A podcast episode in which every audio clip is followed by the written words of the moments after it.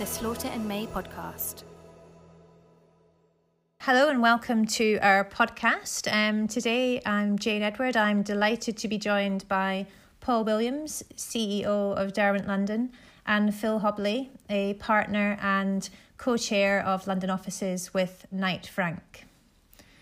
Today we're going to be looking forward post COVID 19 to a new world and asking ourselves how will the London office market change and in what ways? And I think we might start, if we can, by looking at how we think occupational demand will change post COVID. Will corporates, will employers still want an HQ? How much office space will they want? How much flexibility will they want? Paul, how have you, how have you seen the changes during COVID and what do you foresee?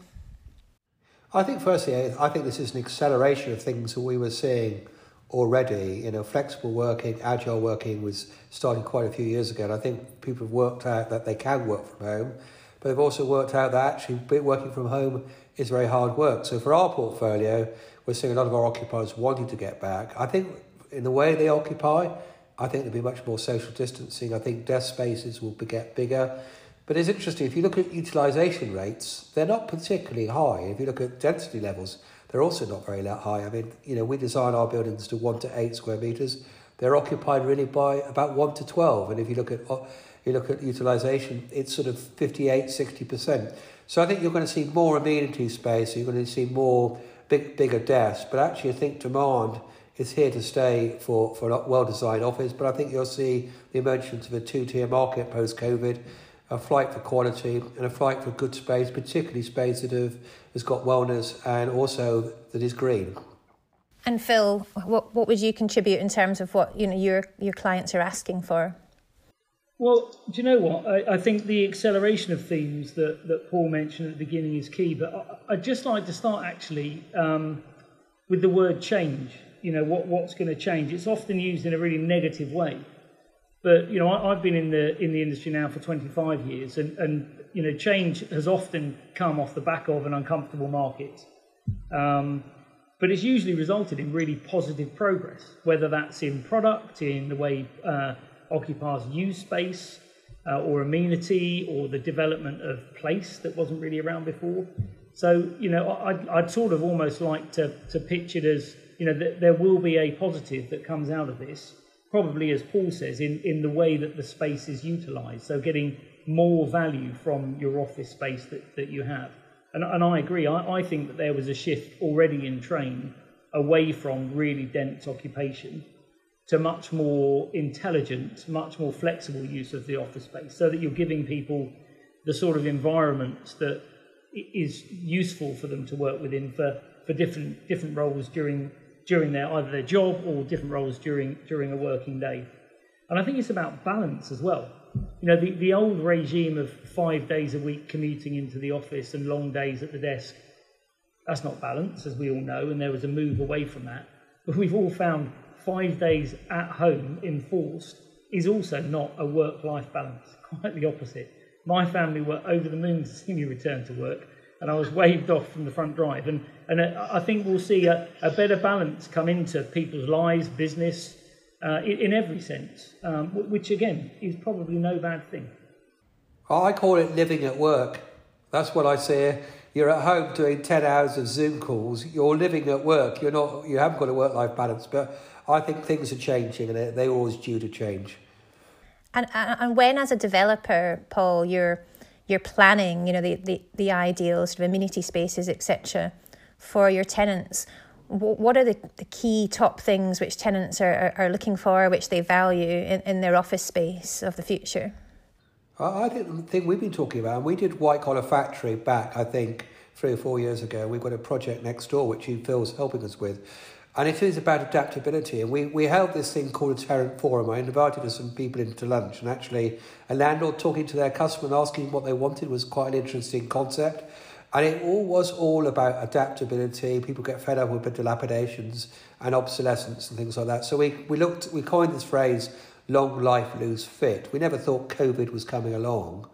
But it's been really useful for us because it's meant the space that we've got across our portfolio is easy to change. So it's that adaptability and able to space out the amenity space. So we, we've looked at our portfolio going forward and our pipeline, thinking what changes do we need to make. And actually, when we did an independent survey, what we needed to do, very little needs to be changed because it's built into that long life, loose fit, adaptability. I think that's what occupiers want, whether it's adaptability or lease lengths, whether it's core and flex, or whether it's that sort of the type of space they want. I think the old days of landlord knowing best, this is what you must have, uh, and maybe too reliant on the agents, no offence, Phil. Um, I think you need to be a bit more nuanced about that and think about what your customer really needs. And and post COVID, do you do you think occupiers will ask for more from the landlords in terms of safety and their their own health and safety um, and, and ventilation, etc.? Do you think there's going to be naturally more focus on those areas? I think that's a very good point, definitely. I think the age of sort of a sealed building without the ability to have mixed mode, opening the windows, hopefully London's getting cleaner.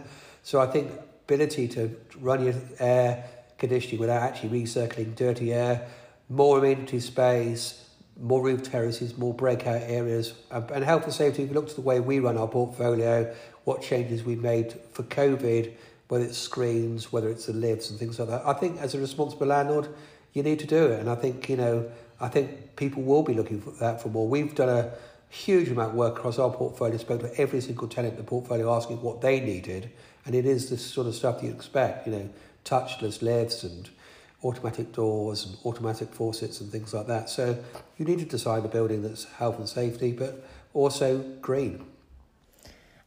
And what does that sort of increased focus on on the green agenda? What does that do to, to cost? Uh, it's a marginal increase. I mean, white collar actually costs a little bit less, but that's just the way we caught it at the time. I, I, you know, you know, obviously opening window, having a window that opens is a little bit more expensive than having a sealed facade. But I think uh, I think reality of life, if a bit more construction cost is pretty de minimis when you think about the extra rent you might get or the shorter period of time it might let. I've got a view that actually greener buildings will be worth more than brown buildings, so there should be a, a greater rent for green buildings in future, maybe a lower yield. So actually, it's a good investment decision apart from being the right moral decision. We, we've committed to net zero carbon by 2030, something our occupiers are very excited about, but also our investors. So I think it's good business. And Phil, any any input from from you on that side?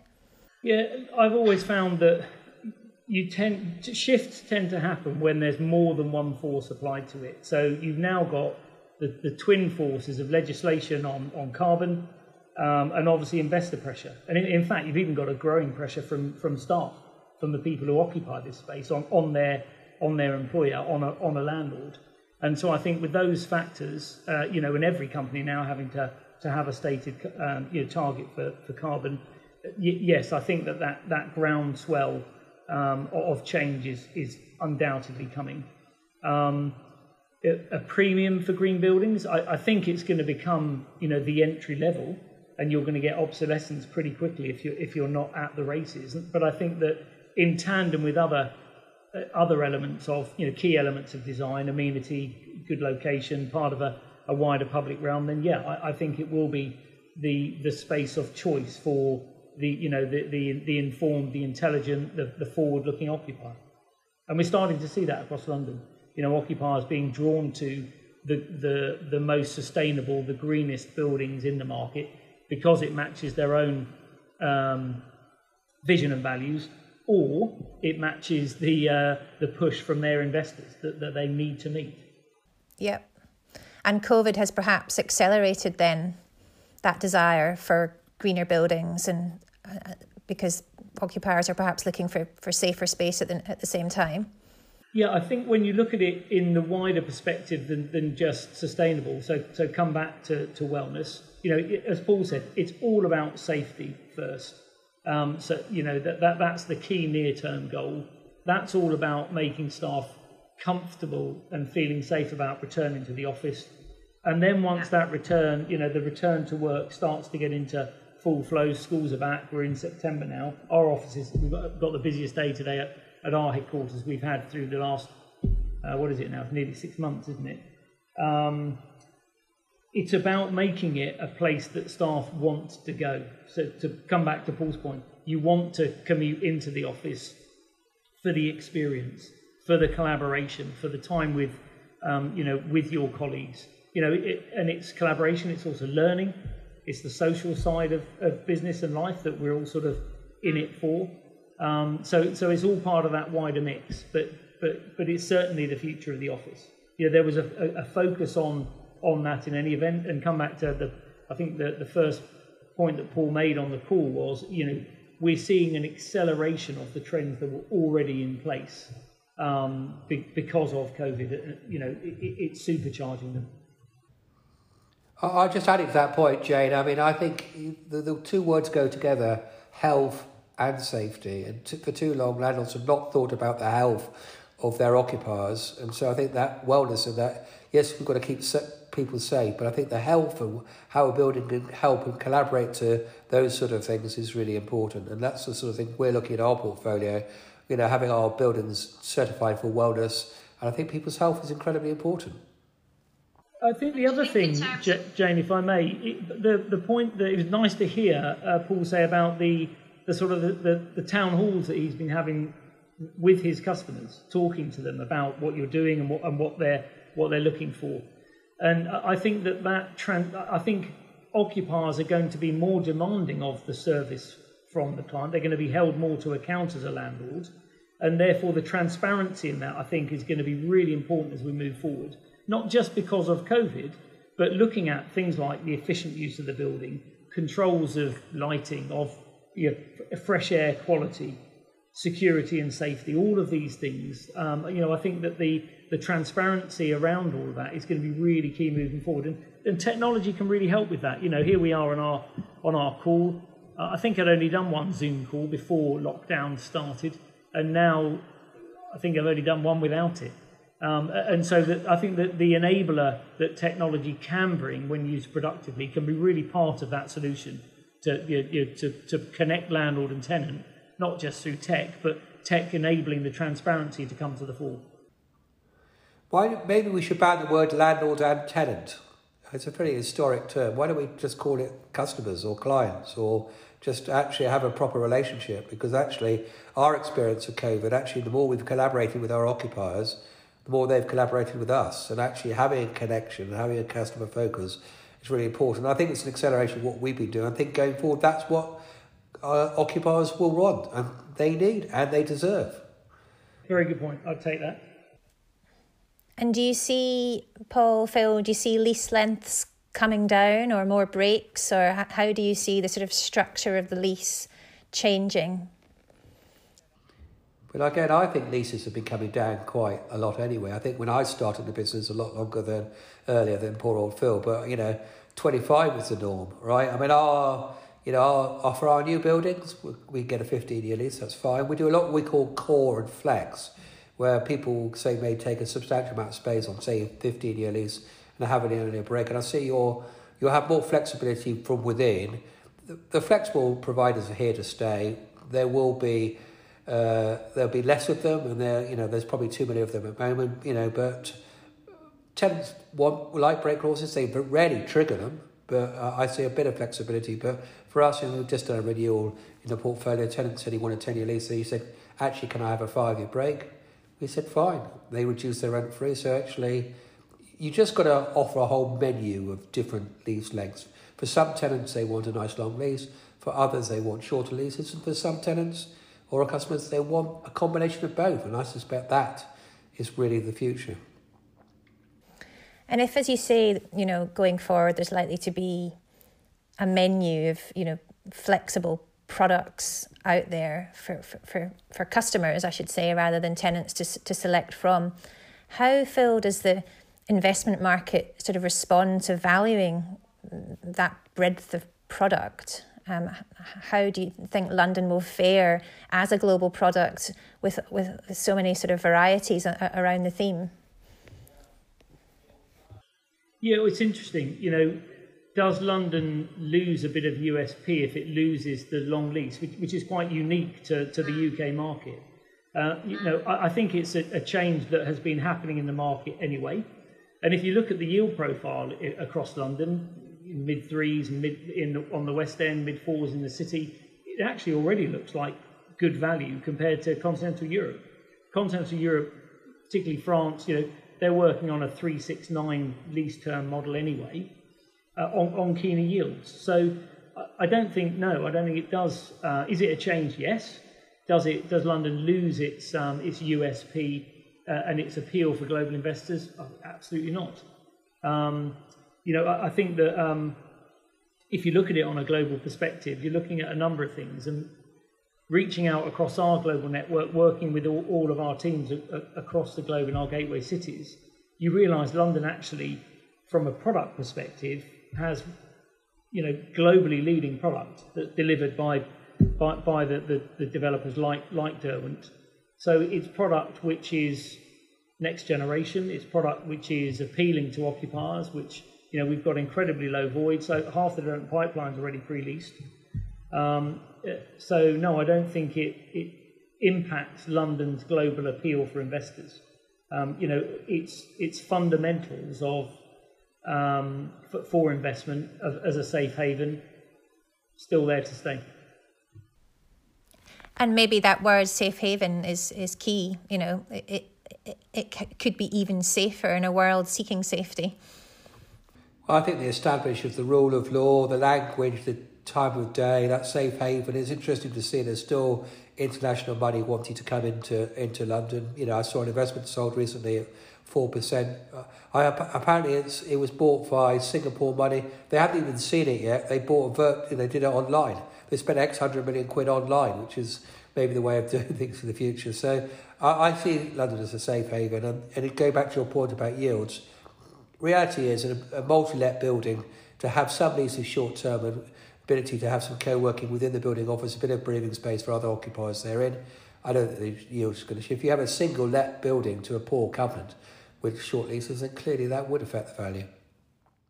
Yeah, yeah. And and looking forward, then, what would your top predictions be for the for the future? What what are we going to see, and, and what do we need to look out for in the next 12, 18 months, post COVID and beyond? Hopefully. Uh, I think I think climate change will become really hard on the agenda. I think there will be big demands to make sure people commit to net zero carbon. I think wellness from an office point of view will go up the agenda uh, dramatically. I think, going back to my point I made earlier, I think health will be a critical issue, and tenants and occupiers and customers will be looking at the buildings. Does that building fit for, for my, my staff? It's interesting to see that decisions for new space is still made by HR, not by CFO, not even by CEOs. It's made by you know people who, who are actually occupying the space. So we're going to, but uh, as as Phil said earlier, change happens. They're always triggered. You know, I think it's difficult to make predictions apart from things will change, but London will remain a global city, a great city, and people will be attracted to it. And Phil? Yeah, I, completely agree with that sentiment. Uh, you know, I, I, think that we, you know, it will bring through positive change into the market. I, I think that the the focus on on well-being was key anyway, but but will absolutely be fundamental. And, and you're right, Paul, to say you know it's HR um, executives that, that we are spending a lot of time with on tours in discussions on on acquiring new space, uh, and and their focus is on staff. You know, and it, it goes further than just well-being. It's also uh, I think migrating towards that sort of lifelong learning, and and so bringing education into the workplace so that people have more you know enriched personal development experiences and, and enriched um, career development, you know, w- within that within that working environment. So I think that you know the office absolutely has a future. That the death of the office articles that, that the press have been keen to write for years, I think is completely overplayed. Will it bring change? Yes. Is that a bad thing? No, I don't think so at all. Um, and, and, I think you're, you're to, to Paul's point, quite rightly made earlier, you're going to see an increase in the collaboration and partnering, um, you know, between customer and, and, developer, so that you're getting product that, that works for the business and, and, and the needs of that business relative to, you know, their culture, their brand, and, and the staff that they're looking to, you know, to host and keep safe and keep productive within within that envelope. Oh, thank you. Challenging future, no doubt, but an exciting one as well as the market responds in terms of product and becomes, as you say, Paul, even more necessarily customer focused. So, thank you both very much for your views today. Very welcome, and th- thanks again. For more information on this topic or to hear our other podcasts, please visit www.slaughterandmay.com. You can also subscribe to the Slaughter and May podcast on iTunes or Google Play.